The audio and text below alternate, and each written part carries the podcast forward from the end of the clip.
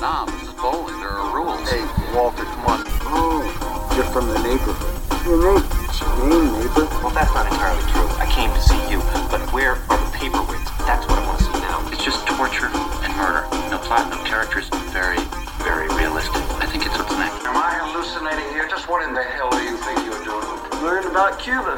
What? Toast to toast, my friends, to our health and cheer and happiness. Otto, let the ritual begin.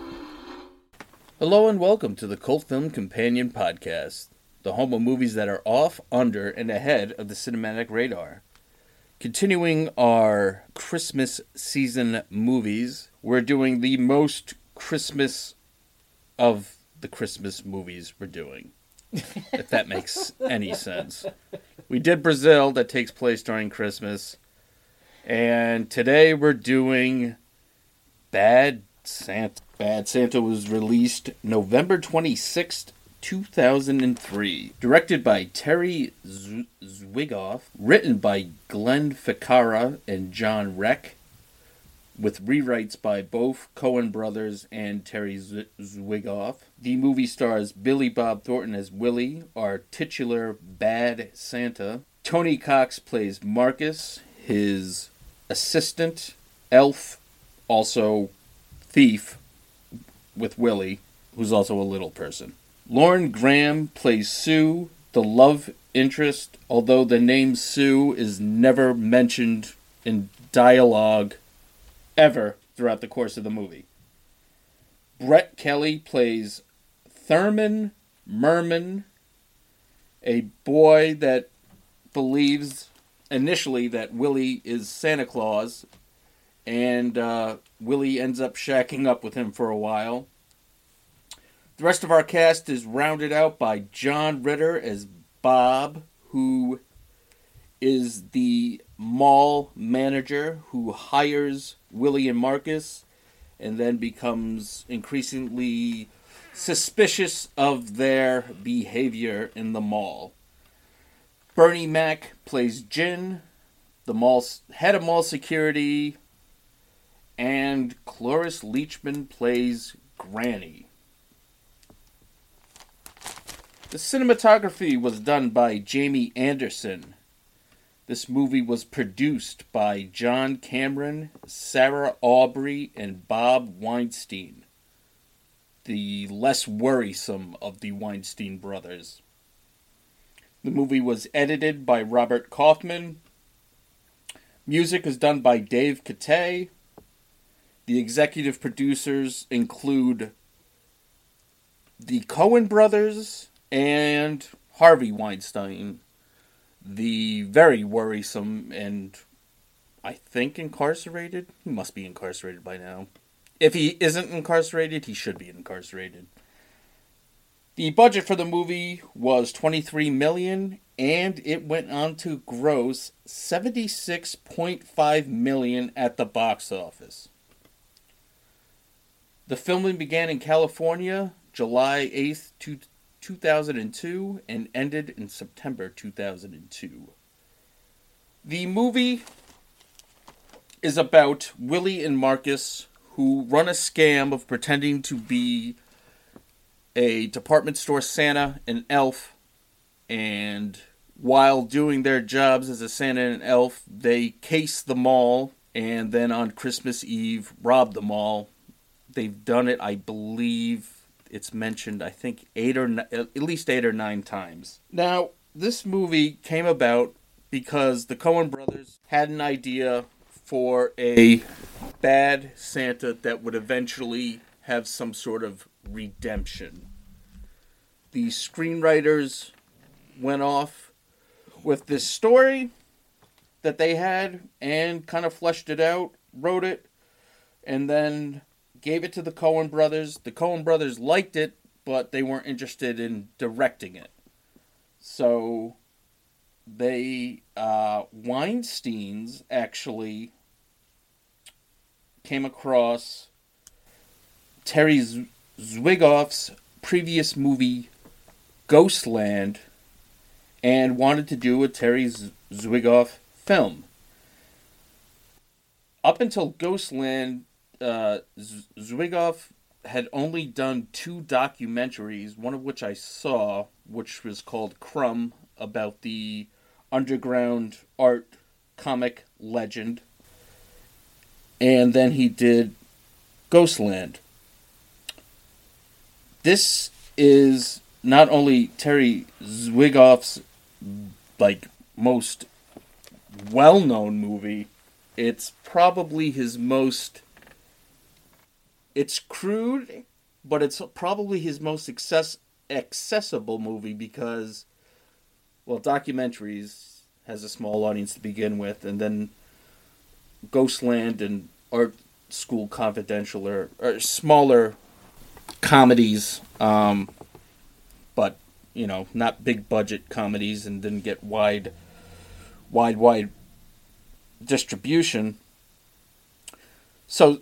Zwigoff had the script, showed it to a couple of different companies, and I have a quote here from Universal on why they didn't want to do this movie.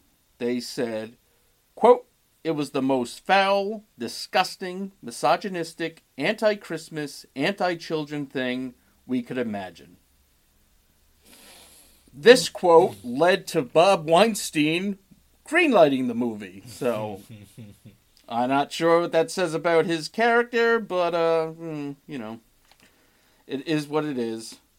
So, we, uh, movie starts, well, before we talk about the movie, we should talk about the three different versions of this movie.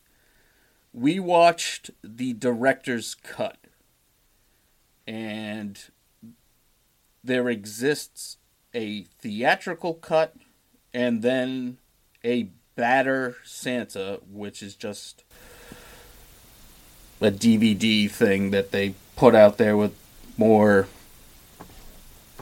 gross jokes and profanity, but the director's cut is three minutes shorter than the theatrical, and is ten minutes shorter than the unrated Bad Santa cut.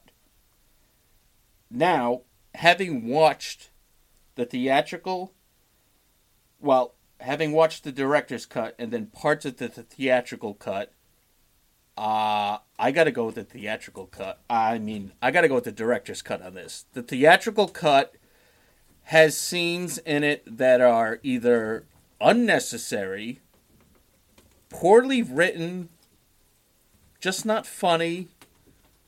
They don't do anything for the plot, really. And they kind of... It diminishes the redemption of Willie, our titular Bad Santa, by... Um, he's too nice in some of these scenes that were removed for the... the uh, that were remo- removed for the director's cut. And... It should be known, I'm not sure exactly which scenes were reshot, but original director Terry Zwigoff was not involved in the reshoots. None of the original writers were involved in the reshoots. The reshoots were helmed by Todd Phillips, who is probably best known for directing the Hangover movies, Road Trip, and admittedly a movie I like quite a bit, the most recent Joker movie. But he's mostly known for kind of adult humor.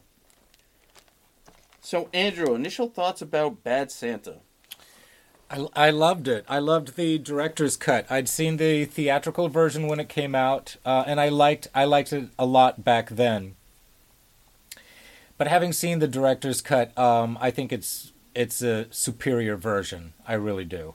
Um, it's very concise. It's almost a perfect movie in its um, in its in its conciseness. That, if I'm using that word correctly, I think you are. Yeah. Yeah. Uh, it's just it's such a nifty little package. Ha ha ha! Merry Christmas.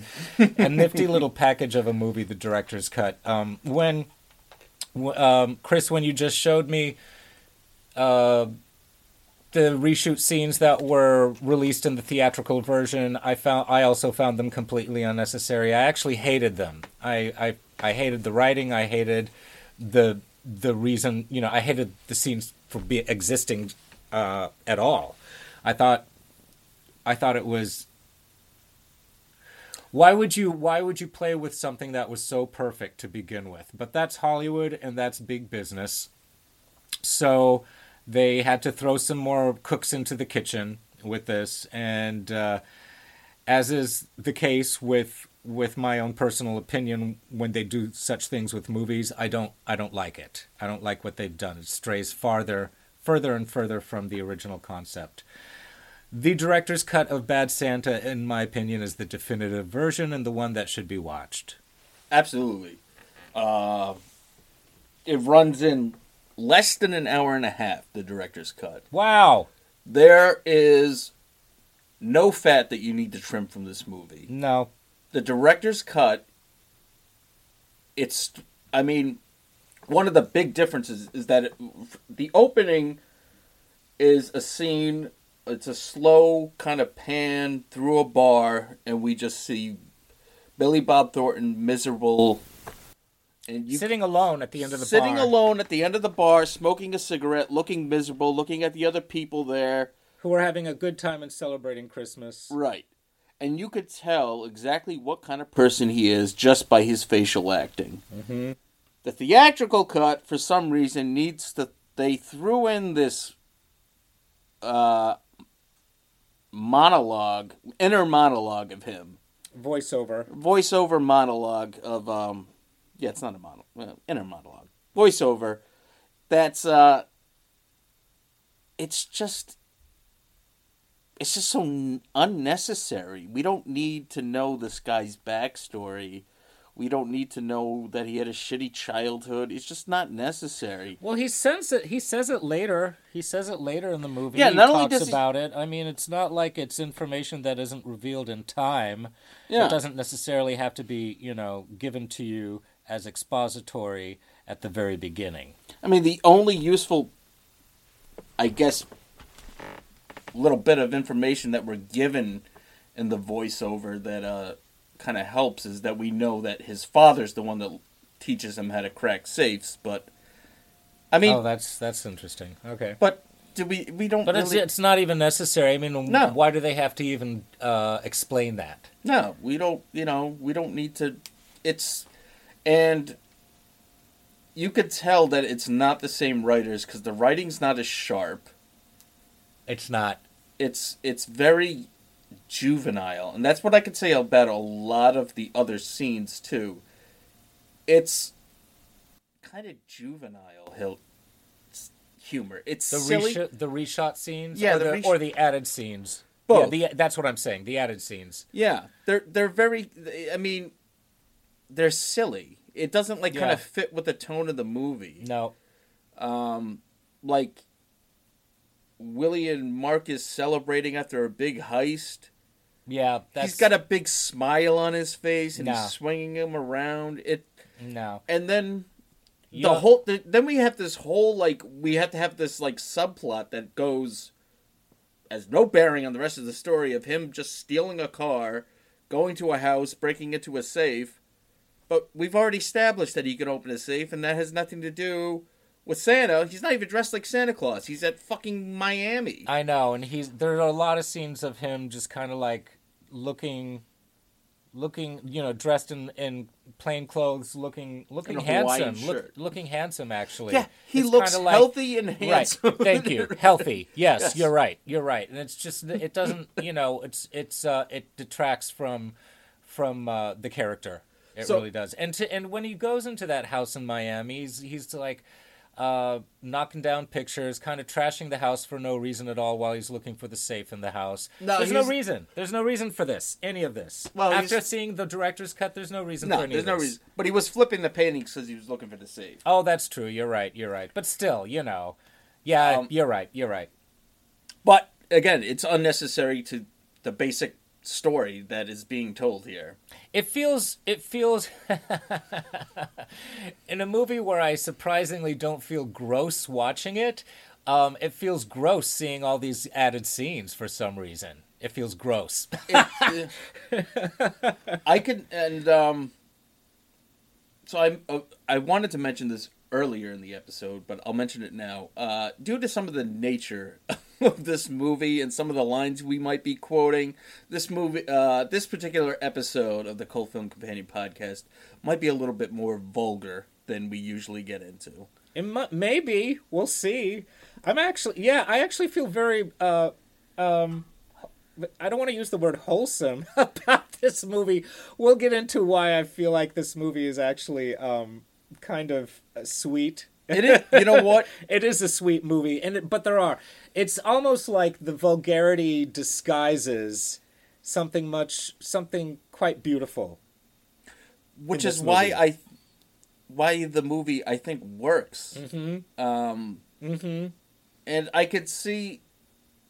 I mean, we didn't watch the Bad Santa cut, which is, I don't know how much longer, ten minutes longer than the theatrical. I can only imagine the amount of stuff that they added in. Yeah. I, I'm not interested. The, the the director's cut is it, as far as I'm concerned.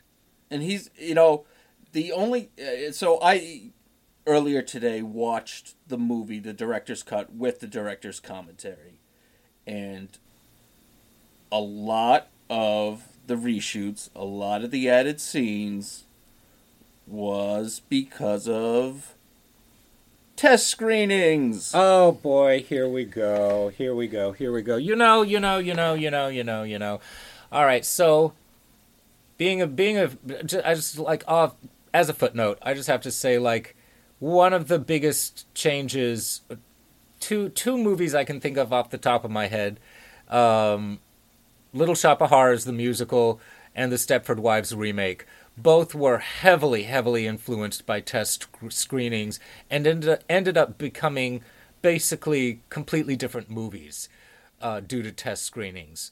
So, I, you know, I don't know. And I've been to test screenings myself where I've had to fill out those cards, you know, and I think I remember movies being changed after I'd seen the test screening and filled out those cards. I can't really remember. It was a while ago, but...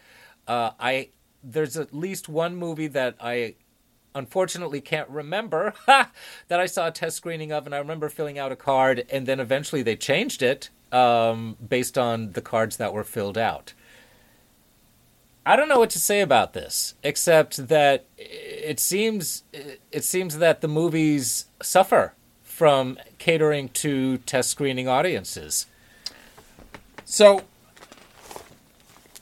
Another thing is someone, um, actually, we're dedicating this episode to our title card uh, artist, Paul, and his wife, who loved this movie. And oh, no way. Yeah. Right on. So, if you love the title card design, all the credit in the world goes to Paul. He took my warped ideas and criticisms and critiques and changes and molded them into the title cards they are now. Kudos, so, thank you. So, if you love the title cards, all the credit goes to Paul. If you hate the title cards, it was all my idea, and you can hate hate me. No, no hate towards Paul. But he asked me, he goes, "Is Bad Santa really a cult movie?" And here's the way that I, not that I need to justify anything because it's you it, kind of do actually. With a movie that made as much money as this movie, you need to kind of defend, you need to kind of justify why why it's on our podcast. So go for it, Chris. Okay. Yeah. All right. Um, number one, Terry Zwigoff, everything else that he has ever directed could easily be considered a cult film. Sure. He is very much an independent art kind of director. Also, finding cult movies that aren't horror because, or too, like, way too mainstream, it's difficult. No, it's not.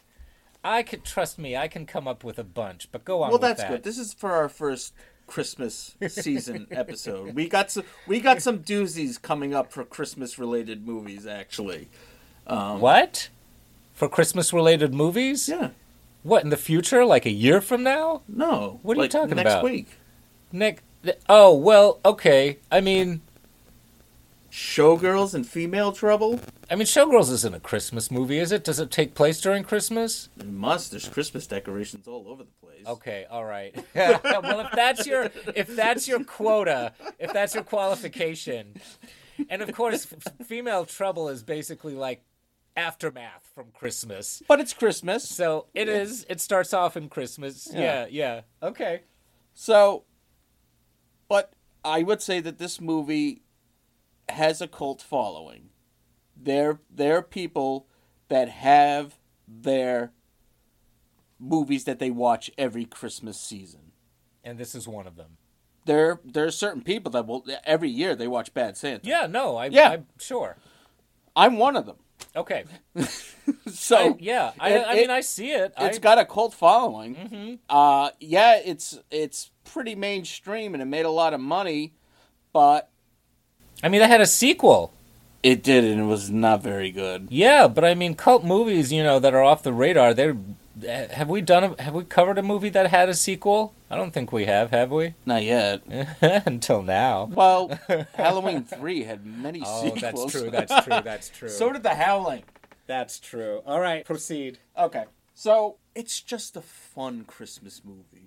It's also a, a comedy that I could watch any time of year, but I will always watch around Christmas because it's quotable. It still makes me laugh.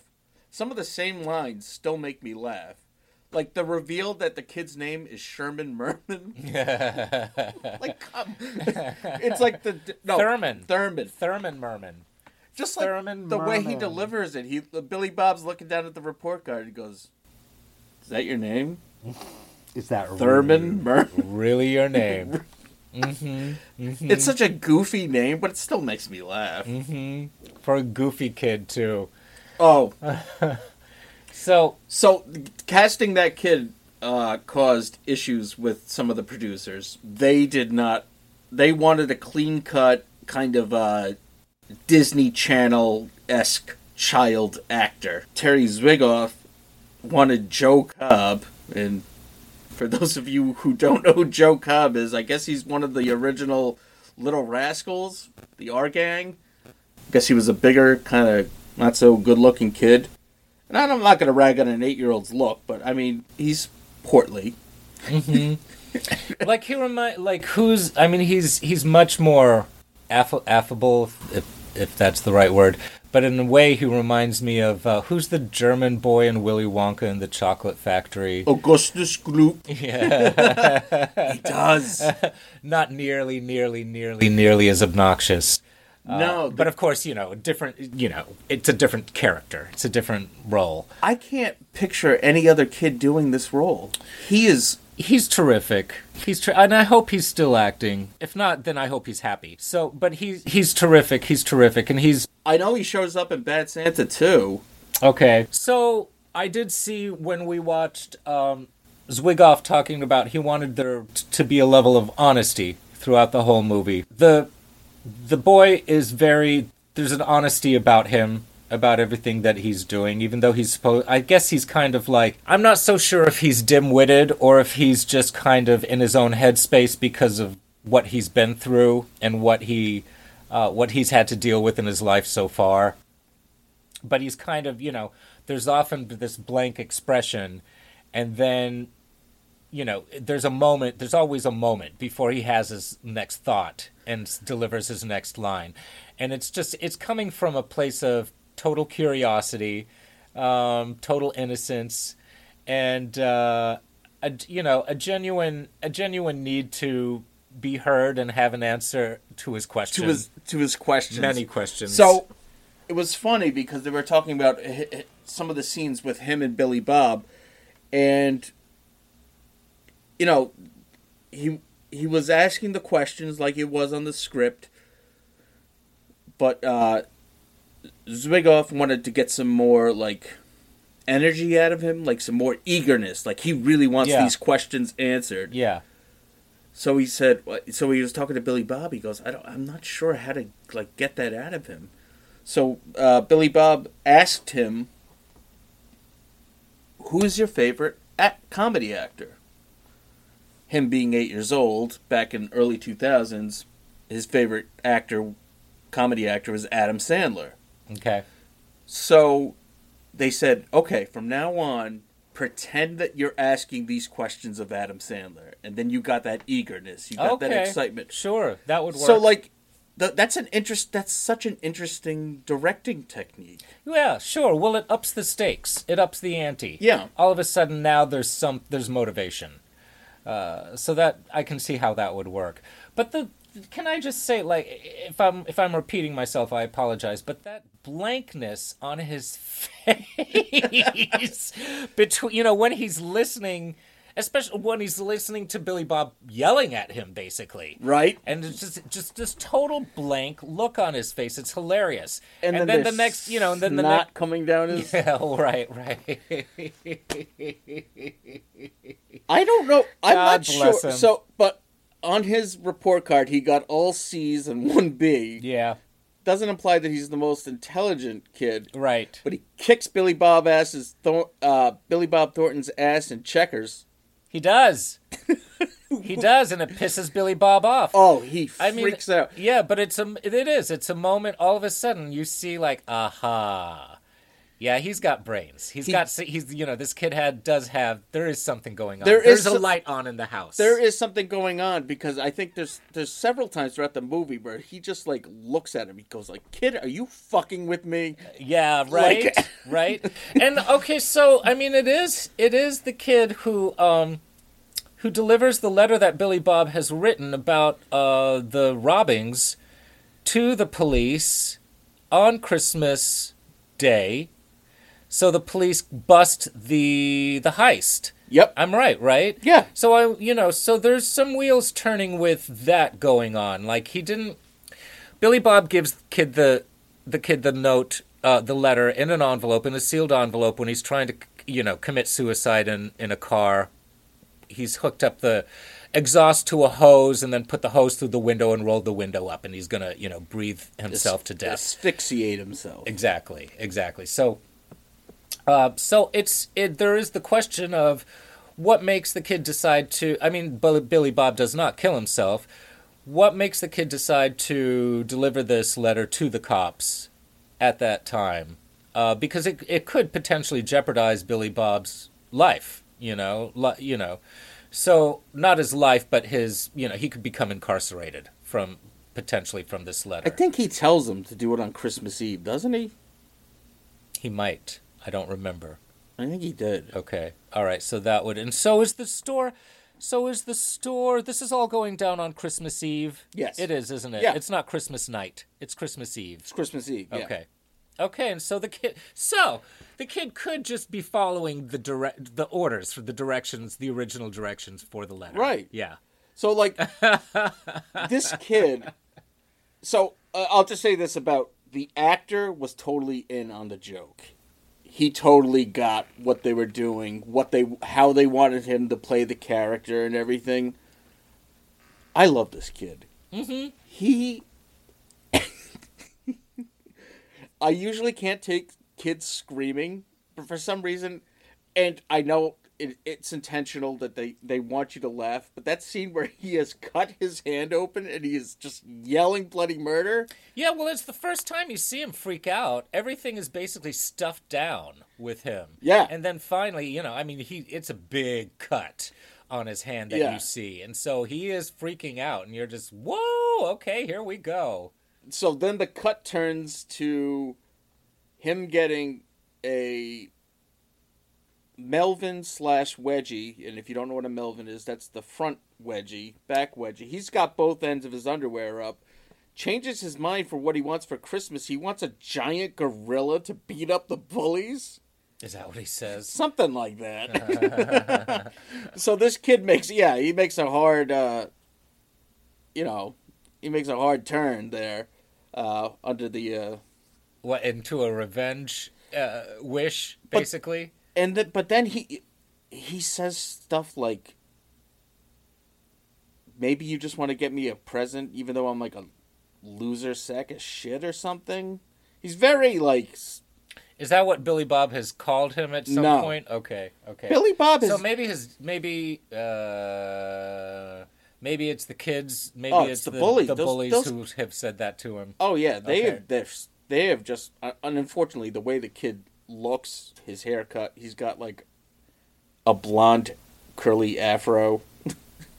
And he's got clothes that are a little too tight. He's, like, perfect, but, like, you couldn't dress up a better victim for a bull, like a bull, like a young, you know, yeah. young bullies to pick on. Yeah. Um. But he's great. I have to say. And it's so Billy Bob Thornton claims that he was intoxicated the entire time making this movie.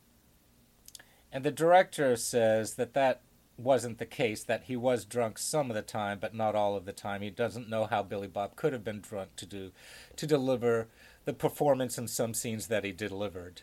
Which he did, because there's certain scenes where the timing of the jokes, the reactions, they're perfect. This is not the... The one scene that he... Uh, uh, the director said that he absolutely was drunk is the scene... of when he's, it's towards the end of the movie, and he comes up the escalator and, like, falls over. Yeah, he's crawling. He's, cr- he's crawling craw- up the escalator. He's crawling up the escalator, crawls over to, like, the Santa land, calls a donkey a spick, and then beats the sh- just beats the shit out of it. And... He said that was the one scene I, I know for sure that, you know, Billy was Bob drunk. was drunk. But I got to say, like, it, the other scenes, that his timing, unless he is, like, master... Dr- I would say, you know, I could see him having a couple drinks and then doing a scene. But, like, to be com- completely inebriated and, like, delivering those lines, and, like, sometimes he does slur, but it's certainly clear enough... You know, and he knows to wait for other people's reactions. I'm not buying it. Yeah. I'm not buying it. Yeah. I buy it in that scene. When uh-huh. he, because all he's doing is crawling around beating up a... Uh-huh. He, I, I, I think he wasn't even supposed to say the word spick, but he does. And, uh, yeah, he beats up a donkey. And, um... So, we have a love interest. Yes. Who's half Jewish, and therefore, yes, she says she's half Jewish. And that leads to her to seeing Santa as a forbidden figure because oh, right. Christmas was not allowed at their house. Right. So she's got this, like, deep se- deep-seated childhood, like, obsession Santa fetish. It's, yeah, it's, I mean, yeah, it's become sexualized. Very sexualized. Yeah, yeah. So she's she's it's instant attraction to Billy Bob. She's played by who is it? Laura Graham, is that right? From Lauren Graham. Lauren Graham from Gilmore Girls, um, and I know I knew her from Gilmore Girls uh, before I'd saw seen the movie. So it was fun to see her uh, doing this type of role in this type of movie, and she she. I've never seen Gilmore Girls. Oh, it's it's cute. It's Is cute. It? Yeah, she's the mom. You know who else hasn't seen Gilmore Girls? Who? Terry Zwigoff. Oh, well, that's okay. That's totally fine. I mean, yeah. he doesn't he doesn't have to. It's it, I mean, you know, it's a, it's a it's a very uh, popular mainstream uh, television show. Yeah. But I and I watched it because a friend of mine really liked it, so I would watch it with him. I didn't choose to watch it of my own accord. Uh, so I, I'm imagining that her role in Gilmore Girls was very different than her role. Oh yeah, here. yeah, yeah, yeah, yeah. Absolutely, absolutely. I mean, this is a whole different type of thing for her. But anyway, she does a good job, and there is an instant attraction, and it's it's. I find it. Uh, I noticed how the two people who eventually become family to Billy Bob Thornton's character is are her and the boy, the kid, and they both seek him out. He doesn't seek them out. They seek him out.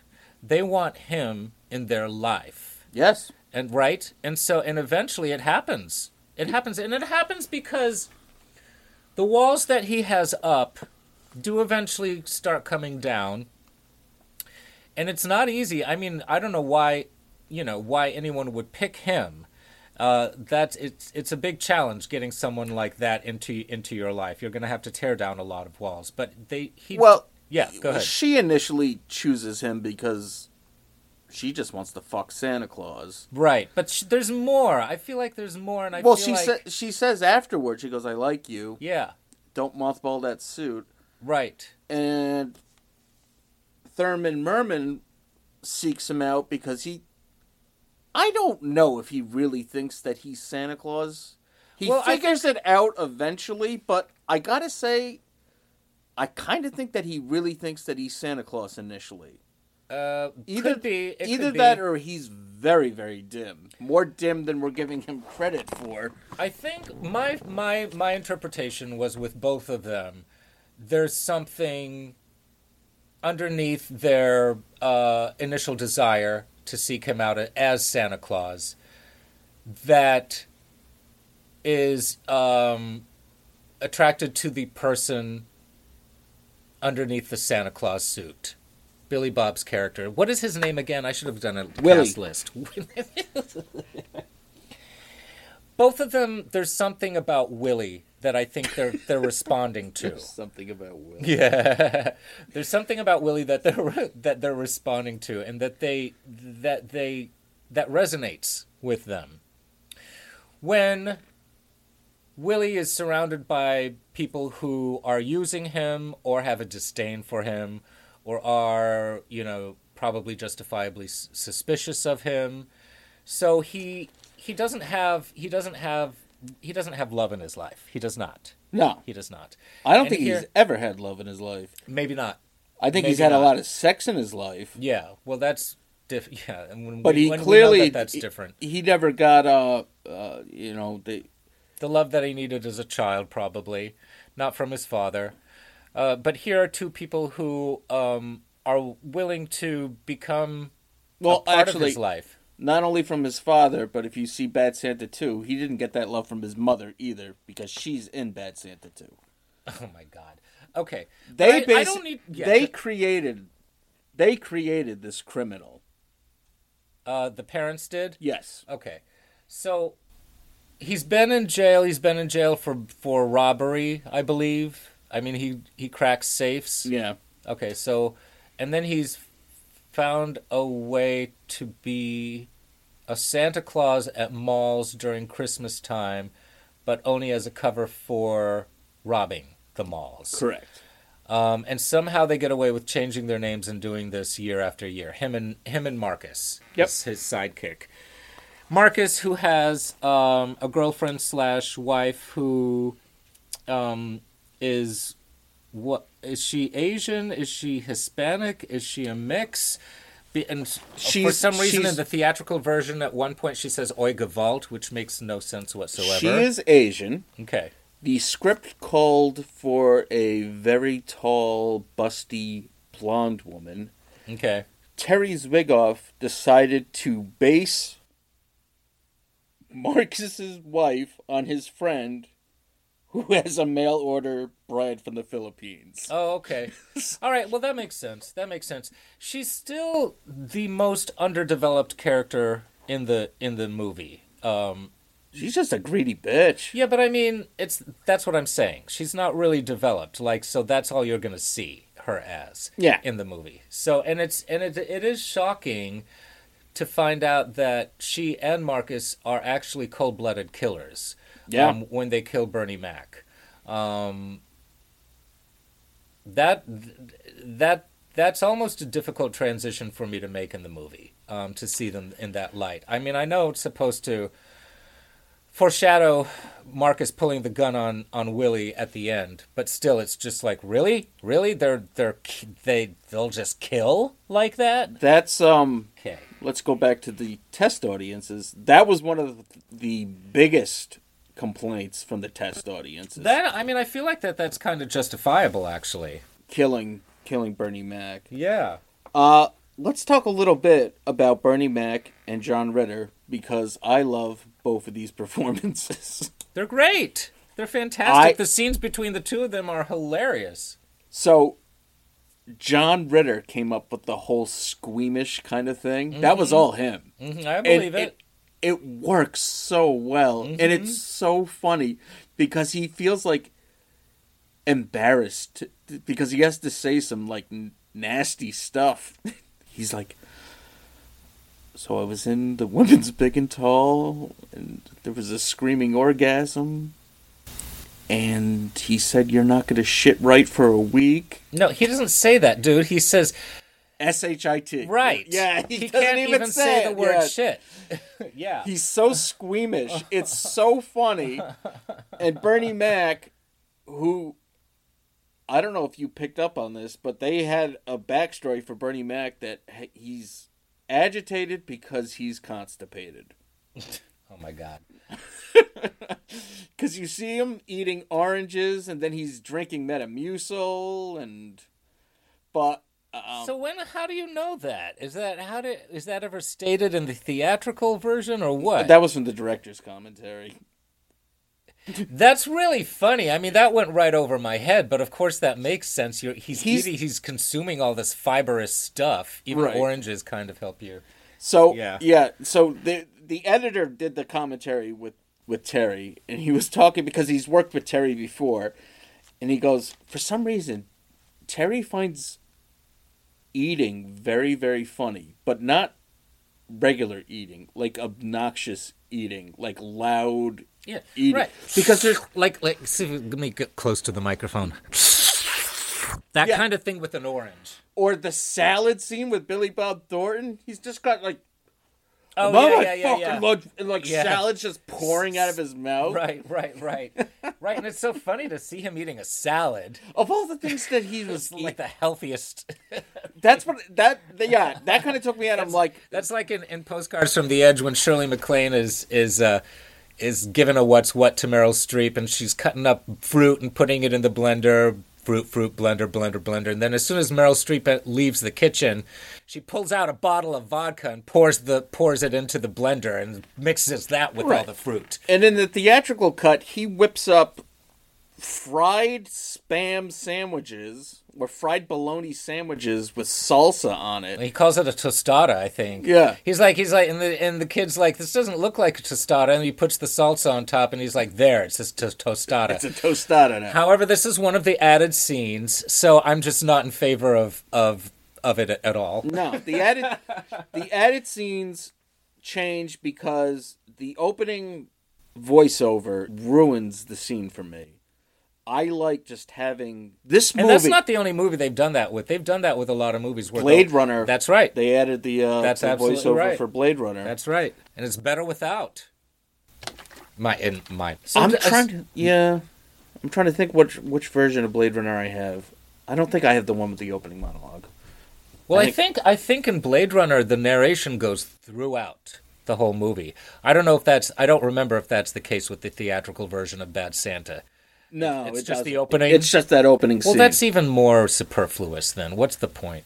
The act, you get everything you need just from the physical acting. Mm-hmm. You get the looks of disdain. You get the look that this guy is depressed. He is miserable. Mm-hmm. But there's something, there's something almost, I don't want to say glamorous about it. I remember the first time I saw it with narration and all. And I just remember that shot of him. And there's, um... I mean, what, what can I... Like an existential angst, almost, with right. him. And yeah. That, and, you know, and, and it's, it's a beautiful moment. And he looks he looks very handsome, very charismatic. It's... Uh, uh, this movie was shot on video. I, I, it disturbs me that I can't figure out if movies are shot on film or video. We went through this with Brick, even. Yeah. Um, so I don't know what's wrong with me. But uh, for being shot on video... It looks very cinematic. I'm not sure if it was shot. I, I can't say for sure. I thought Zwigoff said it was. Did he? Yeah, I in think that so, yeah. Ebert in Maybe. you know seminar. But I think uh, another thing that I found in this last watch when we watched the uh, the director's cut,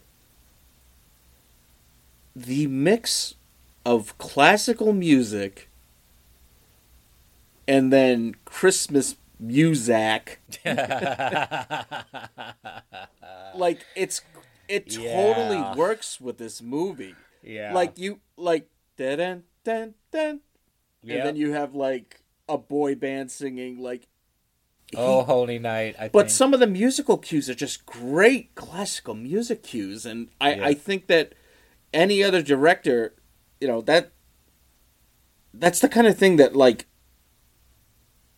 Terry Zwigoff, like, does this weird kind of thing. And his other movies are very funny, but they're, like, a quirky kind of funny. Sure. They're not broad comedy okay. kind of funny. Sure. Um, well, and that's the difference between the added footage and the original movie of Bad Santa. I feel like the comedy in the uh, added footage is very broad, whereas the comedy in the original version is um, something very offbeat. Yeah. Uh-huh. You wouldn't... Like the boxing scene where they're teaching the kid how to box. Yeah, and they all get they all punch each other he, in the yeah. nuts. Yeah. That's like... Yeah, that's hangover stuff. That's exact... And that's... Yeah. yeah. Yeah, which I mean, I don't, I don't dislike the Hangover movies, but I don't want to see that injected into uh, Bad Santa. No, because I mean, for as crude a movie as this is, there is, there's heart. It is a tale of redemption, and this is, is. this is what's interesting. Um, I don't want to get too much into the roots of Christmas or the origins of Christmas, but there are. Uh, oh boy, here I go. There are there are sa- satanic origins to Christmas. You can research this on your own and come up with your own conclusions. Christ wasn't probably really born uh, on Christmas Day. It's kind of it's kind of not what it is. Uh, there are there's definitely pagan roots to Christmas, and that can be that can be definitely researched, but also. Krampus, certain, yeah, Krampus, also, you know, and Satan and Santa is is said to be an anagram for Satan. I mean, I mean, how obvious can you get with that? So, and Krampus is a big part of it as well. You can talk about Saint Nick, but you got to talk about the other stuff as well. Sure. So, with this, with you know, w- with this type of understanding, or even without this type of understanding, Bad Santa, with all its all its vulgarities, uh, turns out to be. In my opinion, a very Christian movie. And I say that in the most pure sense of Christianity, where at the end, his final act, if he's going to die from all those gunshots, his final living slash dying act is one of completely pure generosity. Yes. He's giving that pink elephant, stuffed elephant, to Thurman, placing it on the doorstep before he just blacks out completely from being shot multiple times. That is his final, that is his final, you know, uh, act. That's his final act as a, as a living person. He does, he does live after that. But, you know, if he were to die, that would be his final act, you know? And, he wa- and yeah, go ahead. I was going to just say Terry Zwigoff wanted to end the movie there. It kind of should, in a way. It kind of leave should. Leave it ambiguous? Sure, leave it ambiguous. But we do see in the following scene that he's writing that letter um, from from the hospital, and he has, you know, he's been deemed a hero now. Um, and he has a family now. He has his own family. He's got her. He's got Lauren Graham. He's got uh, the kid Thurman. And he's got Granny, Cloris Leachman, uh, you know, to come home to. Yeah. Basically, he's and got a family. He's now. got a family now, and there's there's nothing more Christian than that. So I mean, this is, you know, in a in a world where sus- there are a lot of elements of society break up the family dynamic. Here is a story where uh, a family dynamic has been created, and um, that's how you leave the movie. It's to me, to me, this is extremely beautiful, extremely hopeful. Very, um, I mean, it, it did a number on me. Like, you know, in terms of, I'm not, I'm not, you know, I'm not really into Christmas this year, but it did make me more into Christmas this year just by watching it. Bad Santa. Yeah. Bad Santa. I mean, you know, right? It's not, we're not talking about, you know, It's a Wonderful Life or It's, you know, A, a Christmas, Christmas Carol story. or A Christmas Story, right. Like, we're talking about Bad Santa. Actually made me more into Christmas than I was before I watched the movie. And another reason I wanted to, to, to choose that for this podcast is because this was like the first of, the, there's been several since, adult-orientated Christmas comedies. Like R-rated Christmas comedies. And they all they they all basically came from the success of Bad Santa. Mm. There's a there's um Office Christmas Party. Right, I've seen that. Yeah. Vince Vaughn.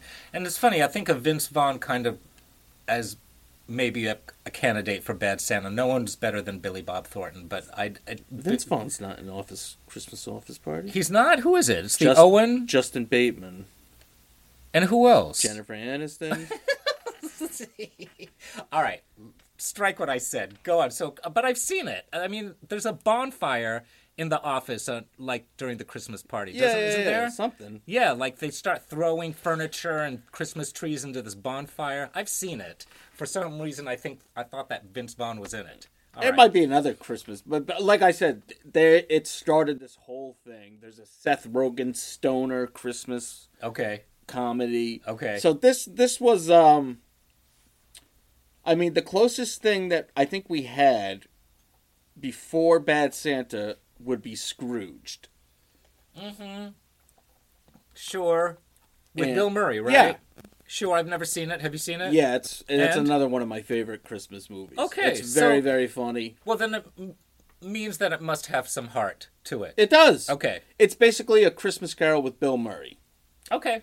Um, but this is, I mean, Bad Santa is a totally original story. Everything about it is completely original. Oh, right. Yeah, absolutely. I, I mean, that's, you got to love it, you know? Yeah. You really do. It was just like... I, I, it was funny because we were talking about how these two screenwriters, they wanted to write a script for the Coen Brothers.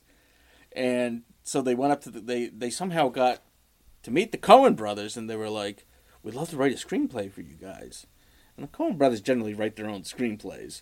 But they're like, well, we, we've always had this idea about a bad Santa who goes through this like redemption kind of thing. And then these screenwriters went off with it. And then the Coen Brothers, they added um, a bunch of scenes. Um, Terry Zwigoff added a bunch of scenes, but, you know. So those those two that we just watched being interviewed before we did this podcast, um, the guy and the girl, those are the original writers? No, those were the two producers. Oh, sorry. So who are the original writers again? Just let's let's cover that again. Glenn Ficarra and John Reck. So they were the original ones to come up with this idea. They abro- approached the Coen Brothers. The Coen Brothers did not have this idea originally. For a Bad Santa? Yeah. No, the Coen Brothers had the idea for a Bad Santa. That was the I was the only idea that they had. So so do the one, two, threes with me. Okay. Who had it first, and then who These got it second and third? These two screenwriters wanted to write a script for the Coen Brothers. Okay. Just anything. They just wanted to be... They want... I and mean, the Coen Brothers were like, well, we've had this idea. What do you think of such and such? Yeah. And they took that ball and ran with it. Yep. They wrote some... Re- uh, I mean, you know, this has gone through several hands, but they wrote some really good stuff. Oh, like, yeah. The, the You know, the dialogue... I mean, there's... There's so much... There's so much profanity. I mean, it's the profanity... The profanity pretty much alone. There, there are other elements, too, but it's pretty much the profanity that gives it an R rating. It's right. just cussing, cussing, well, cussing through the whole thing. Between Billy Bob Thornton, between between Willie and Marcus. There is a violent shootout at the end, too, that would give it well, an R rating. Well, I mean, come on. You see violent shootouts in, you know, Wonder Woman, you know? And so it's just like... Do you see violent where an unarmed Santa Claus is gunned down in front of neighborhood children? That's an That's R right. rating. Those kids come out on the those kids and they're screaming on yeah. the balcony. I don't know necessarily though if that would if that would even give an R rating just by itself. The profanity is is extreme. I mean, if you if you wrote down all of the you know all of the cuss words, made a list of them and how many times they were used, it's abundant. I can get you that list. Are you serious? Yeah, I can get you that list. It's so, and it's like, Doesn't, did it ever really, really bother me? Let me think. I don't know if it ever really, really bothered me. A lot of it comes from real uh, frustration, both from Willie and Marcus. Right. Being, like, genuinely frustrated and then saying things that genuinely frustrated people who swear will say. You know? I remember my mother... Okay, so we've had the disclaimer at the beginning. I'm going to say... I'm going to... I'm going to say it. And they say it in the movie, too.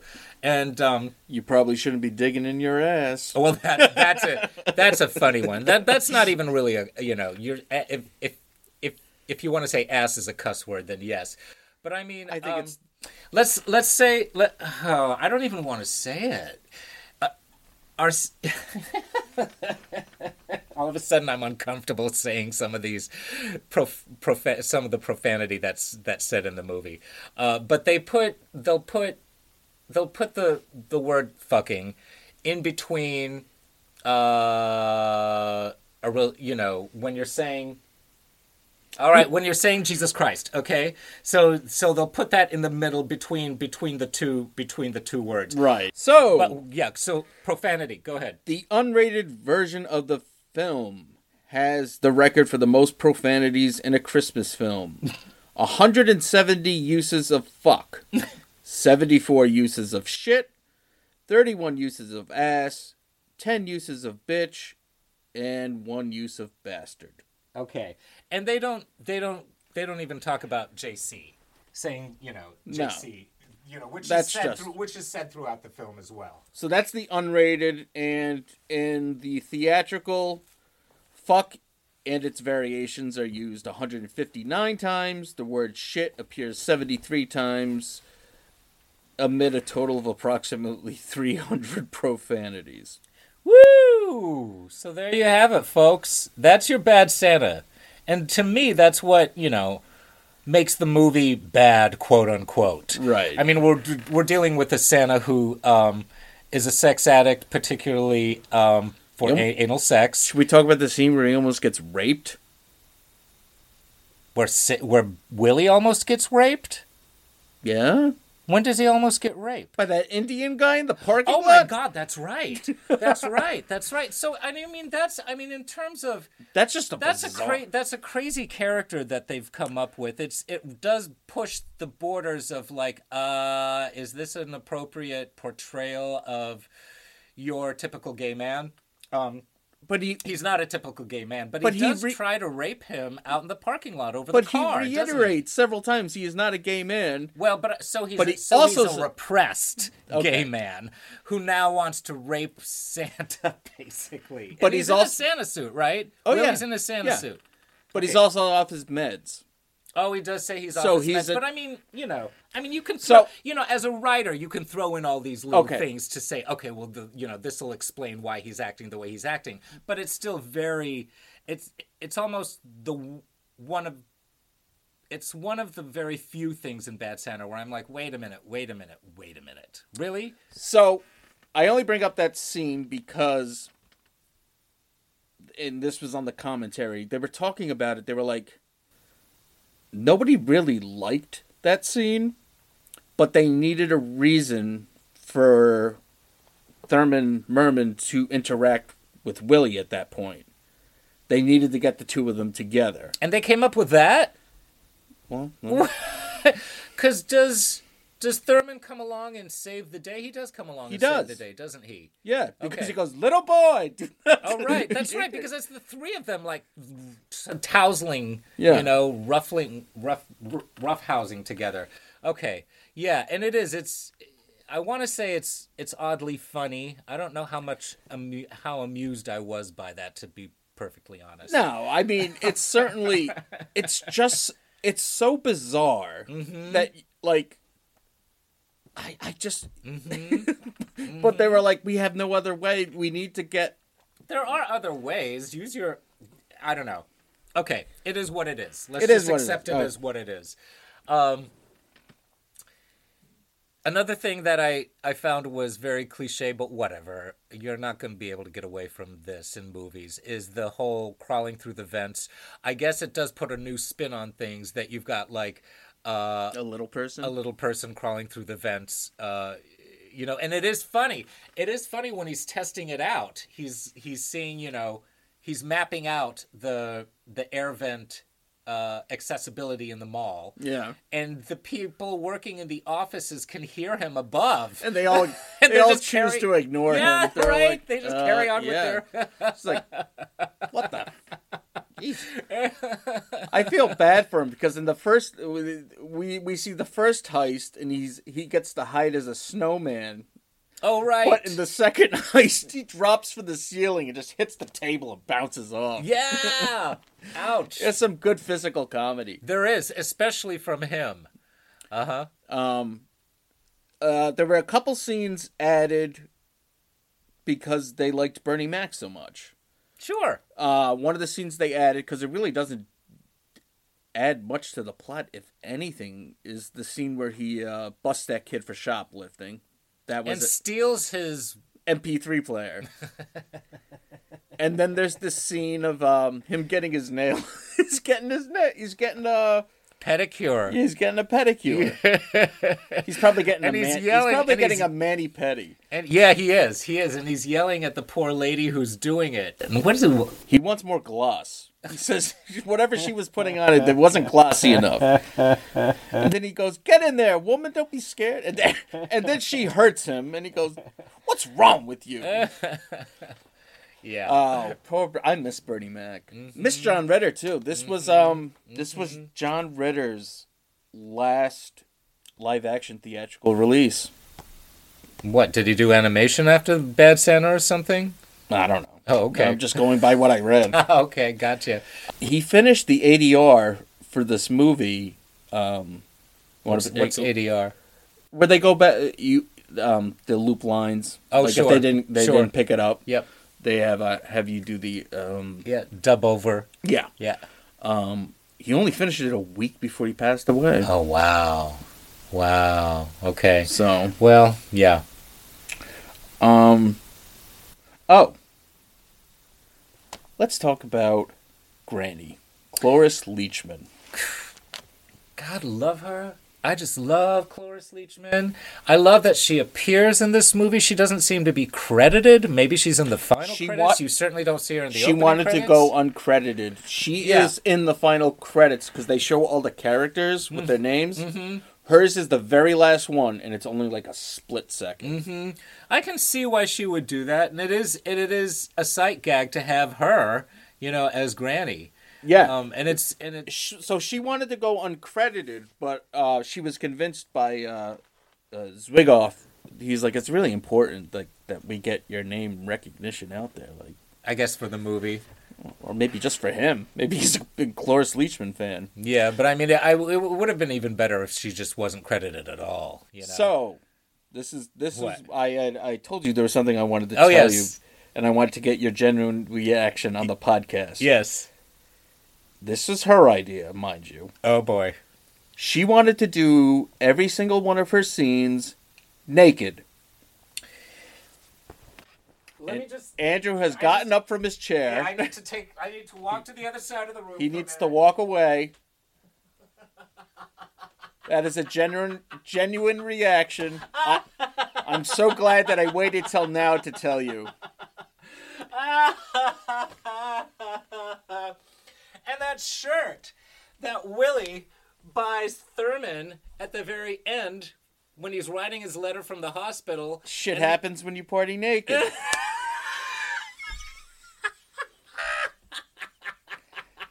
She wanted to do... Ev- I'm literally on the floor, people. She wanted to do all her scenes naked. And... She's crazy. Like, she's that's not the only time she said stuff like that. I love it, though.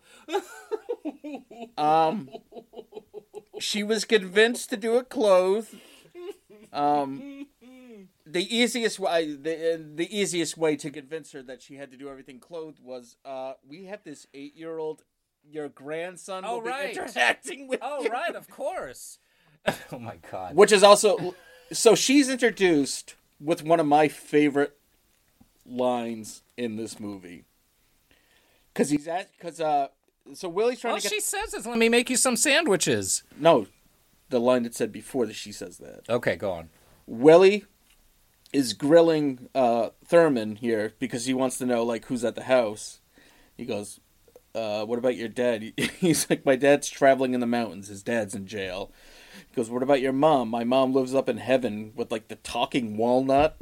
Right. And then he he goes, well, who's here? He goes, Granny. And then he asks him, is she spry? And he walks in. Spry, what, what does that mean? Now I'm like wondering what exactly. Spry, Go ahead. Uh, so, no, I know. I know oh. what the I know what the conventional definition okay. is. Go ahead. You know, she, is she all there? I'll, oh, okay. Uh, you know. Okay. Well, I mean, I'm okay. That's what the implication was. Like, can I rob this house, or is she gonna, like, you know, okay. Grandma might be sharp. Yeah, gotcha. And he just walks in. She's like asleep on the couch. Yep. Her her reclining chair. Reclining chair, yeah. Watching, like, infomercials, and he just walks in and goes, Granny, are you spry? I don't know why, but that just makes me laugh. It, it coming from him, I can't help but think it might have sexual connotations. I will leave it at that. I don't think I don't think that's the case, but it could be. Who knows? But so he says, are you spry, and what does she say? Oh, you know? You're home. Let me make you some sandwiches. right, right, right, right, right, right. There was okay. also a scene that was unfilmed where she tries to kiss Billy Bob Thornton. I'm not surprised to hear that. She's pulled antics like that before. And she tried to, like, stick her finger up one of his nostrils. She's like that. Dude, she's like that. There are other stories like this well, of her. Tell us a Cloris Leachman story. I, d- I don't have any off the top of my head. There are... I know that she's, let's see. Okay, well, I remember when they had a Mary Tyler Moore reunion. Oh, boy. You can YouTube this. I think it might have been Oprah, actually, where they had a Mary Tyler Moore reunion, and Cloris Leachman comes in, and she's all, all over the place. I think she sat on Ed Asner's lap and got very, very flirtatious. She might have done that with the other guys as well, but this is kind of, you know, what she does. She, yeah, yeah, yeah. She's always kind of, like, really coming on to, you know, uh, to guys, you know, on set and stuff like that. So, I mean, that's all, that's all I can think of off the top of my head. And she'll say very inappropriate things. It's just kind of her M O. Okay. Yeah. All right. Yeah. Because she doesn't say much in this movie. No, she doesn't. She doesn't. She just wants to make people sandwiches. Uh-huh. And pass out on the couch and almost die. Uh-huh.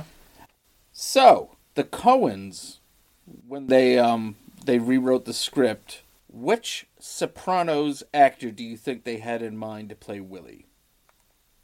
Oh, see, I didn't watch The Sopranos, so I don't really know. James Gandolfini. Okay. Okay. I mean, it would have been different. It definitely. would have been different. Yeah. Now, two actors that are one time or another actually attached but dropped out for scheduling conflicts to play the part of Willie included Bill Murray. Okay. And Jack Nicholson. Oh, no. I mean, those are, they're both very obvious choices. You know, to go, to go with someone else is a good idea. But I just can't... Yeah, I, I, I don't, I can't see anybody but Billy Bob Thornton doing this. For some reason, I keep thinking Vince Vaughn, and I don't know why. Billy Bob is the perfect one. He was perfect. I liked the fact that he's skinny, too. I liked the fact that he's a skinny Santa Claus. Very skinny, skinny. Uh, yeah. He's almost emaciated. Yeah, yeah. That that kind of really um, lent a whole nother dimension to to it to me. It just works. Mm-hmm. Like, the whole thing, like, his, I mean, the chemistry with everybody is excellent. So, is it, excellent. Again, which leads me to believe that he was not intoxicated the entire time. No, and you know what? We just watched some back uh, behind-the-scenes footage. He doesn't look intoxicated in a lot of those behind-the-scene footage uh, sequences that we saw. No. Not at all. He seems very with it. And he was always very um, careful around um, the young actor about, like, having to say certain things. Like, he'd always ap- apologize afterwards to not only the, the, the actor, but you know, he's eight years old, so his mom had to be on set too. Mm-hmm. So like, mm-hmm. it doesn't strike me as like, you know, mm-hmm. that's not behavior of someone that's uh, intoxicated. I did that. I did that when I played Jim Casey in Grapes of Wrath. There were children. Uh, there were children in the cast, and I remember apologizing. I think I apologized to them specifically about my swearing in the dressing rooms. Or backstage, they didn't care. Yeah, but I got it. But differently though, he swears like directly at this kid. No, yeah, it's, it's he in the says movie. Stuff like, "The fuck is wrong with you? Mm-hmm. Are you fucking with me?" Mm-hmm. But the, the kid... way he flies off the handle is so in, so indicative of his characterization. You really learn a lot from him, just the way he'll just kind of like snap. He'll snap at anything, really. Well, he's the first time we see him snap is just at the alarm clock. Oh, that has always been one of the most cathartic scenes in movie history for me. Yes. He just takes takes the it's the beginning of the movie. Takes the alarm clock goes off. It's some it's a Christmas song. It is, yep. Takes it, smashes it against the wall, and that's not enough. He's got to take his beer bottles from the night before and smash those against the wall too. I I can't tell you how much this means to me to see in a movie. Like, it really does something to me. I well, really, they did it in Groundhog I really Day appreciate too. It. They do do it in Groundhog Day, but not the way Billy Bob does it no. in Bad Santa. He is just, and he's, you see right away that he's got so much anger. Yeah. So much anger. I mean, he's really, really pissed off. I really like, pissed off, smashing things against the wall. Go on, sorry. I like that freak out, but I like his post-checkers freak out even better. It just comes... Because it's, like, slow boiling, because the scene goes on, and, like, Thurman keeps making a move, but he keeps his finger on the piece and moving it back.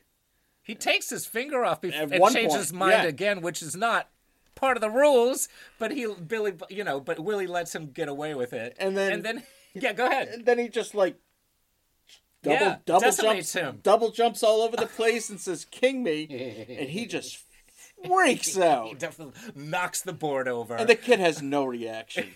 That's that that blank look again, which is so. He just looks up at him and goes, "Want to play again?" Yeah, yeah. It's almost like, you know, no matter how much Willie yells at him, he sees the person behind the anger. That's that's what right. I feel like with the, with those blank looks. He's, he's, got... he's waiting for the tantrum. We do see the father for a minute, but in he's the movie. in jail. But he he's don't... in jail. But I mean, and, but I'm thinking to myself, is Thurman used to being yelled at by his father, and that's how that, that's why he reacts the way he reacts? But the father that we see in jail doesn't seem like someone who's going to yell at his no, son the and way he's that in Billy there, Bob is yelling at, at He's Thurman. in there for white-collar crimes. Right, so, exactly. So he doesn't seem like one of those dads that no. that likes that Willie's probably had. You no, know? but he also... But, he's still, but still, like, Thurman is very... The way he handles that anger, Willie's anger, is very just... blank slate until the tantrum is over, and then let's pick up again. But to be involved in high, like high stakes, white collar crime, most likely the guy's a workaholic. He's probably not even there all that much. He probably sure. doesn't spend that. He strikes me as a very lonely individual. So does Willie, and I think that's why they connect. These are two, and um, I know that she goes unnamed in the movie, but Lauren Graham's character Sue. They all are very, very lonely. Yeah, they are. Um, they are. I mean... Yep. And Marcus has his mail-order wife. Yep. So he's happy. Mm-hmm. Even We're, even Granny is probably pretty lonely. Yeah, but I think Granny's not all there mentally. She's, I, I she's think, not. I think... I so think, it doesn't maybe it doesn't I, I think matter we've too much. reached not, late-stage dementia. Maybe. With, with Granny. Yeah. Um, that... She's off in her own world anyway. Yep. So, but you're right. We're dealing with the three main characters are people who, you know, who are lonely and are looking for, you know, connections. Yeah, for connections. And especially, especially Sue and uh, and Thurman, and they find that with Willie. Yeah. And Willie needs it. He's not. He's not seeking it out. He's pretty much given up. He has given up. He wants to die. That's how lonely he is. It's sad. It's sad. It's, you know, you, you could rename it Sad Santa. It, you know, you really could be Sad Santa. Mm-hmm. Yeah, um, yeah. It's a beaut. I mean, it's a beaut. I mean, I'm about to cry talking about Bad Santa, but I mean, this is the type of movie that it really, really is when that, everything is said and done. That final letter, um, another g- good piece of editing. Um, it's very nice. It, I mean, it's typical Willie, but originally, it was much more crass. He's like... What was? The final letter. You only Oh, hear, really? Yeah. It was much more crass. Oh, from the hospital. From the hospital. Okay. It was much more crass. It had stuff like, you know, I didn't believe in Chris... Like, I didn't have really have much of a meaning for Christmas. I didn't really know what Christmas was all about. But I know just having a place to shit and a woman to fuck is uh, is well, I is mean, all I need for Christmas. And I'm kind of glad they kind of took some of the crassness. Yeah, but I mean, it it's still it, it fits in with with the theme. You it know? does. I mean, it's it's a crass. It's all it's it's as it's as if it, if he's going to say anything meaningful or or emotional. Um, it has to have this crassness to it. Yeah. I mean, that's just the way he expresses himself. Which, which I'm glad that they kind, they uh, really glad that the scenes that they took out, it shows him, he's, first of all, he makes his, like, redemption arc too soon. Because there's that whole scene with the box, teaching the kids self-defense and boxing. Yeah. That's too soon. Yeah. Um. Yeah. The scenes and gratuitous. It just all feels so gratuitous. It's he's he's not that bad of a guy, folks. He's just not that bad of a guy, okay? It's, that's what it feels like. Yeah, and and I and you, you see him cleaned up in like cute shirts in these added scenes. Yeah, it's not in his Santa suit. No, and, and he's it, not even looking like you know beat, downtrodden, beaten up, and drunk. You know, no. you know. It's, yeah, it's, it's like why. Test screenings. Yeah. Weinstein Brothers, Todd Phillips, what do you want? Yeah. Um, and so I'm just really glad. And unfortunately, I, I bet you there's a lot of people out there that when this first came out, they'll see, they'll if w- when this was released on uh, D V D and Blu-ray initially, you go to the store, you got the director's cut, or you got Bad Santa. Mm. Unrated. And that's what you think that's what people are probably going to go for. I think I Of course. I mean, I was interested when the when it came out. I was like, "Oh, Bad Santa? Like I'm I'm I want to see that." I I, I, I never th- did. And I, I had to say I think the first time that I owned Bad Santa was it was the Bad Santa. Okay. So do you Okay. I don't own it now. Okay. I well actually I kind of do. The uh the Blu-ray's got both copies. Okay. Um but Yeah, I just... I was going to ask you if you remember anything from Bad Santa that was added in, but I'm not really interested. No. Yeah. It's... I'm telling you. I'm telling you. This director's cut is it.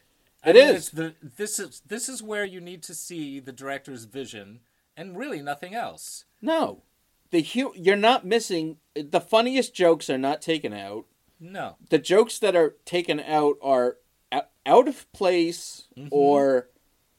Ju- don't fit the tone. Mm-hmm. It's just... And if you see... You know, we won't keep beating this into the ground, but if you see the director's cut and then you see the added footage in the theatrical release, you really can tell the difference. Oh, You're like, yeah. oh, this is, this is not the same. No. Even though it looks the same. There's a scene where he's he cook. Yeah, we we already mentioned it, but there's a scene where he's cooking dinner for the kid and Granny. Yeah, like that's, what? No, that's not Bad Santa. No, no, no. This Bad Santa is like. I mean, and you know, I've been there. Like, I, I think we all have at some point in our life where it's just like, I don't care anymore. I right. just want, you know, I do want just a place to shit and someone to fuck, and that's all. Fuck y'all. Right. Basically, that's him. Yeah, that's him. And so it makes all the more profound that last act of delivering the pink elephant. And that's exactly and that's exactly what uh, yeah. Zwigoff wanted. Yeah, yeah. I and get it, it works. Yes, yeah. yes. And th- he didn't like the the the monologue, the opening no. voiceover no. is just bad. It's it's, it's B S. I it's mean, B S. It, he no... wanted the first like There's no reason for it. They were trying to it's write... It's a distraction hearing all that. Well, they were writing... There's cheap jokes throughout it, trying to get a laugh. Yeah. He wanted the first laugh of the movie to be him puking in the alleyway. Yeah, that is the first laugh, and it's... and it may... That's the screensaver on the D V D I noticed when you, we were just watching is it. Is it really? Yeah. Oh, dear. What a scene to but choose. It's, it's it's beautiful, though. He's out in the alleyway. It's night and it's snowing. It's a peaceful, beautiful snow. And yeah. There, and there he is, like, hunched over, hunched over, and then there it comes. And you see it. You see his yeah. puke coming out of his mouth. And there you have it. This is what we're... Do- this is it. Yeah. This is what we're... The beginning of the ride. Yeah. And you, you know what you're in for. Mm-hmm. But then with the theatrical cut... You get this whole Miami, like, five-minute scene of him robbing a house that has nothing to do with nothing. And no. I mean, in the director's cut, I think the Miami scene is just him looking all, at, at all the those... volleyball girls. Yeah. That's it. Yeah. That's all you need. And that's, that is all you need. That is all you need. I do kind of like the joke of him. It, you think that he's actually working at the bar. That yeah. He actually... Or it's his bar yeah. that he bought with the money from the last heist. He just said, yeah, that's what I'm going to do. You see him cutting up lemons and then... The, and then the bartender, the real bartender comes in and not only literally kicks him out, like yeah. it turns into a fight. But, like a lot of Todd Phillips' humor, it just goes on too long. Yeah. Like, I think that that scene would have worked great if it was just like, how many times do I have to tell you, get out from the yeah. behind my bar and punch him, punch him in the stomach, cut. That's the punchline, literally. That would have worked fine, but no. They have to, like, tussle over the bar. Yeah, and come back and, and, and then and run throw away. throw back and throw a bottle. Yeah, yeah, it's just yeah. Like, act like kids. Yeah. Like, that's yeah. that's why I think, like, the, the this director just, he knows humor. Like, and it shows in his other movies. This is the most crass of the movies that he, but he knows... He knows funny, and that's why, like, the director's cut is just like, boom, boom, boom. There's no, you know, you don't have to trim any of the fat. It moves so quickly. eighty-eight minutes. Yeah, You're... I mean, hallelujah, an eighty-eight mo- I remember, what's, oh, I can't even remember the name of the movie, but there was one movie where that came out. It was a... Uh... Uh, a horror movie that came out or a, an action movie that came out that the Village Voice reviewed, and it was under ninety minutes, and it was like, really? Under ninety minutes? Oh, yes, yes, yes. I got so excited. Yeah, don't get me wrong. I'm, uh, if the movie justifies its length, that's fine. But, I mean, come on. If a movie needs to if, say all it says in under ninety minutes, there's no reason for padding. No, there's no there's reason to push it out a little bit longer. No, yeah, and it's I mean it, things move so fast in this but director's this is, cut. Th- this is I know the Weinsteins. Sure. Okay, fine. You know what? We'll do your director's cut, but then we're doing a Bad Santa cut. Yeah, and... yeah, yeah. But even the theatrical release. Uh, yeah. Oh, right. Gotcha. Yeah. So we'll, we'll release your director's cut, but we're also going to do this. We're gotcha. going to do the Bad Santa cut. Mm-hmm. Ten minutes longer. Yeah.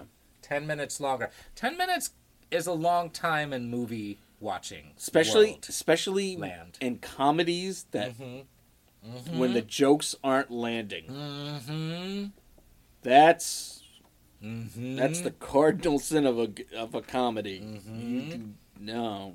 It you gotta keep things on and on and on. You gotta keep things going, going, going. Mm-hmm. One joke, one joke setting up after the other joke. Mm-hmm. This movie is quotable. It's got sight gags. It's, it's like that, and that's why I can see why people really like love this movie. Yes, like yes, like I said, it it spawned a whole bunch of adult R-rated Christmas movies, but I mean, this is the one that I'll always come back to. Yeah.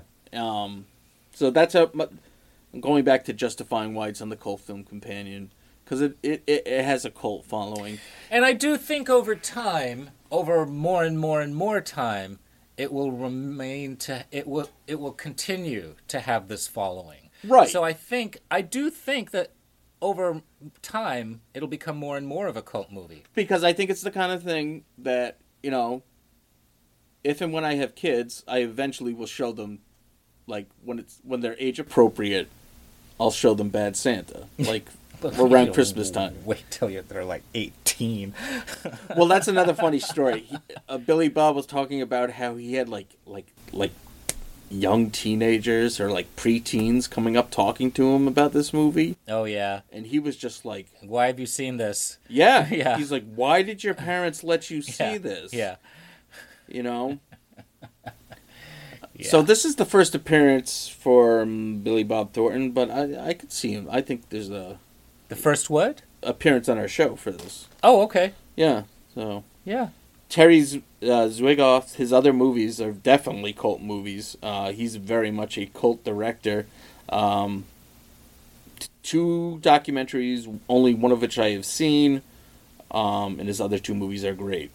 Um, so. Ghost World is really good, huh? Ghost World is really, really good. Okay. Um, yeah, I've, I don't think I've seen any of his other got, stuff. Uh, a great performance from Steve Buscemi in it. Oh, and very good. That's right. That's right. You told me. A very young Scarlett Johansson. Okay. And the other girl, I want to say, is the girl that ended ended up in American Beauty. The bl- oh, sure. Not the blonde. Not the blonde. The dark-haired girl? The, the dark-haired Yeah, girl. Almost goth-looking. Yeah, okay. I, I think that's her. And Art School Confidential has... Um, drawing a blank. I do know John Malkovich is in it, because we did, we did hear a very interesting John Malkovich story. You really want to talk about that? No, we probably shouldn't. that that's sounded a, that's like a, a can of worms. Yeah, that sounded like a story that maybe shouldn't have been told in a public forum. Yeah. I, I get the feeling that Terry Zwigoff doesn't really care. Um, but yeah, so Roger Ebert loves this movie. Roger Ebert loves this movie. So, um, yeah. We've gone from an art, uh, Roger Ebert uh, penned script to Brazil, which we're not sure how he felt about it. Siskel didn't like it. I don't think Ebert liked it either. Yeah. And then Bad Santa, which he uh, which he loved, loved, and to the to point where he hosted a screening of it. Yeah. So I think it was a screening of the director's cut. It was, yeah. yeah. Um, and uh, yeah, Terry Terry Zwigoff started starts off the commentary saying that he he didn't think that they'd ever do the um, director's cut of it. I'm glad. I'm really glad. I'm really glad, too. I mean, if I were to see this again, and I would see this again, I de- I definitely would see this again. Um, I would watch that version. This version. Oh, yeah. Watch. This, there's, this there's is no, the only one. There's no reason to watch the other two. No. It's there. It's... I don't know. It's you, a perfect little movie. And there there yeah. are not many movies, no matter how much you like them or how brilliant they are, there aren't many movies that I can say are perfect little movies. This one is. This one is. It's it's it's paced beautifully. Mm-hmm. It's shot beautifully. Mm-hmm. The music is great. It has an original score, plus you've got classical cues. You've got mm-hmm. you get your crisp They make it the you know the Christmas music is the joke in the movie. It but, is, uh, but you know if anyone that's worked in retail, which I have, well, oh, oh, I'm glad you brought that up because this does remind me. I do need to mention. This does remind me of I think it's called The Santaland Diaries by David Sedaris, which is a hilarious, hilarious read, and it's about David Sedaris's uh, time in employment, I think at Macy's, as an elf during Christmas time, okay? Um, and it's, I think at the very end, I think the very end of the story, I shouldn't spoil it for those who haven't read it, but it doesn't matter, it's still very funny, uh, even if you know this. At the very end, um, the, a customer says that she's going to report him to the manager, and he says, he says, when you...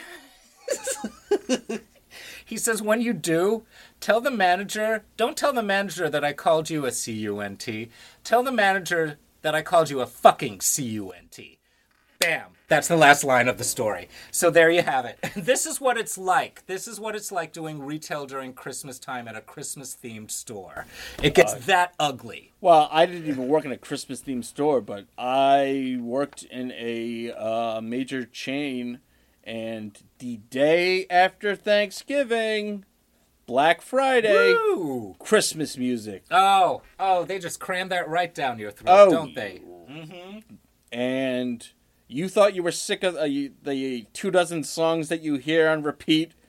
At least some of them are like, at least some of them are decent. But like by the end of the first week, I just did not want to hear another Christmas song for the just like.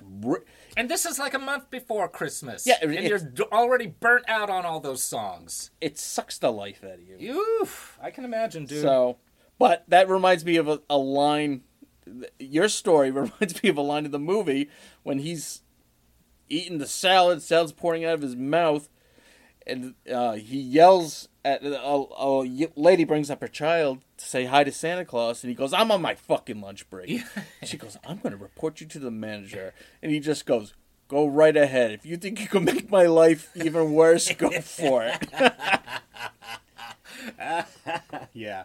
So, so our our podcast is officially longer than the theatrical version of this movie, so... And that's when... I, I call it self-indulgence. That's when we know we've become self-indulgent. Actually, we, we, we, we both decided that. Yeah. But you know what? Our deal is we like to talk about movies, and if you like to listen, then we've got an arrangement. So, just a couple more things to, uh, to mention here. Um, this movie was shot entirely in California. Really? I, I think I mentioned it. Yeah, it started. It shot in July and September, and they said that the, uh, um, they shot at the Del Amo Fashion Center in Torrance, California, which is the largest. Torrance, I know Torrance. It's the largest mall. It is. In the, um, I've been the, there. The, the, it's it is. huge. It is. It is. It is. Yep, I know exactly what you're they talking said there's about. Like I didn't know ten thousand parking spots, like five hundred stores, three yeah. food courts. Yeah.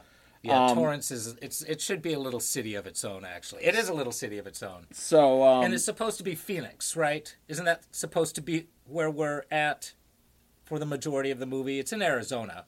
Mm-hmm. I think I think it's Phoenix. So yeah, it's supposed to be the Saguaro Square Mall uh, is where the movie takes place, but it was shot throughout California. Um, they shot the the Thurman Merman house was found in the the West Hollywood Hills. Um, Hmm. It's a nice house. So that, so the interior, when you, at the very end, when he's writing the letter and you see them go out to the pool or the jacuzzi in the outside, and you see Arizona, you see the neighborhood, you see the hills, actually. I think that's a p- backdrop. I think Could that, be. Yeah, because I was looking at it, I was like, is that real? Is that real? But now that you told me that it was all filmed in California, yeah. I'm almost positive now that that was a backdrop. Yeah, and they okay. went... Um, I forget which beach. California's full of beaches for mm-hmm. the um, the scenes that were supposed to take place in Miami. Florida. Okay. Um, would you like to, to take a guess to what this was? The Czech Republic title for this movie is. I have no idea. All right. Santa is a pervert. Oh wow, wow. Okay. Th- uh, yeah. Should we end with that? Um, Is that... It would have been a nice place to end, but I do have. Uh, we probably should. We, we'll we'll go back and end on that. But first, I want to mention. You brought up. We I surely should have mentioned this earlier when we were talking about Cloris Leachman. Cloris Leachman was in another Christmas movie. Uh, let me think. Do I know? She's done a hundred thousand flicks, so she could easily be in another Christmas movie. What is it? Prancer. Uh, what? It's by I... one of the reindeer. Really? Yeah. Okay. Can you slap a year on that? eighty-eight, eighty-nine. Well, that... Okay. And the only reason... I mean, I... I, I, I should know. Okay. Well, I... I do have a reason for bringing Bring it. This is not Go just okay. this is not just me going. Oh okay. Yeah, by the way, Cloris Leachman was in Prancer. Okay. Take a guess from all, all our previous episodes. That it was di- the director of Prancer is is a director that we covered already. Long pause. He's thinking, ladies and gentlemen. Eighty-eight, eighty-nine. Prince, I don't know, dude. I have no idea. Something you recommended. Well, that would be one of two. It can't possibly be Russ Meyer. Can't possibly be Russ Meyer. No. Well, the other one is Let's Scare Jessica to Death, and I forgot who that director is. John D. Hancock. Is that, that's the director, and he did a movie called Prancer with Cloris Leachman? Yes. Okay. Just, I, hope, I hope he made money. I hope it made money. I think it did quite well, because I actually... Why don't I know about it if it did quite well? Okay. I don't know. I mean, that was kind of like, I was in my prime. Weren't you like nineteen? Yeah, but you're gonna go well, see Prancer? Maybe, maybe I was maybe I was backpacking through Europe at that point. I would hope so, because I saw Prancer and I was eight. You saw? Uh, did you see it in the theaters? Yeah, I remember seeing it in the theater. Okay, I mean, all I remember, all I really remember was like Dick Tracy and that that car racing movie with Nicole Kidman and Tom Cruise. Uh, Days of Thunder. Days of Thunder. That was big. That was big all over Europe. Um, okay. All right. Final thoughts? Watch the theat... Uh, bleh. Not the theatrical Zip. version. Zip. Rewind. Rewind. All right. Watch the director's cut of Bad Santa from now on. If you've seen it before, even if you haven't seen it before, don't watch anything else. For real. Don't waste your time. Trim, trim the Hollywood off it. Yeah, and really. See the, see the real deal. Yeah, you get mm-hmm. you get like the real Bad Santa experience. Mm-hmm. You're not missing out on any of the jokes. If you're that kind of person that's missing out on large amounts of profanity, might I recommend Scarface will fill your profanity quota mm-hmm. after watching the mm-hmm. director's cut of Bad Santa. Maybe that'll work. If you need your your profanity quota filled. Uh, but I mean, yeah, there's really there's no we we did the time to, to watch all the the scenes that were filmed and left out were terrible. Yeah. The scenes that were left put in without the director uh, even having a part in it are out of place and not funny. Yeah. So director's cut all the way. Sometimes yeah. I uh, sometimes I I um I don't think we have we don't really other than Brazil we haven't really talked about a movie on here that's got multiple cuts to talk about. I don't no, I don't think so. I no. don't think so. Maybe. But we are compiling a list of stuff that we forgot, so I'll add it to the list if we did. Hey. If if there's a, a cut of the movie that um, yeah, uh, other than Brazil, because we uh, we got a whole thing to talk about, but Brazil. Yeah, but if, if you're really into our podcast, we will eventually have uh, an episode, a bonus episode that'll be that'll cover the mistakes and unmentions that we the, that yeah the know, little forgotten previous. nuggets that yeah. we uh, forgot to bring you. But thank you again. Happy holidays. What, however you choose to celebrate your holiday, we support it, unless it's sacrificing, like, children. That's that's not good. But if it involves, like, gingerbread cookies and um, lighting, uh, what do they light? A, a menorah? A menorah. Light the menorah. Happy Kwanzaa. Kwanzaa. Um, happy holidays. Merry Christmas from the Cult Film Companion Podcast. Uh, you can find us on Facebook at the Cult Film Companion Facebook group. We are at the Cult Film Comp on Twitter. You can email us at the cult film companion at gmail dot com. Someone will get back to you eventually. And, um, but yeah, Twitter and Facebook is the best way to get a hold of us. Recommend us movies. Recommend our show to people you think will dig our show. Contribute to the Facebook group, but just please keep it cult film related. And if you could justify it as a cult film, then you're more, more power to you, because I somehow got away with covering Bad Santa on this show. Yeah. Or, as it's known in the Czech Republic, Santa is a pervert. Peace. Good night. Yeah. Peace out.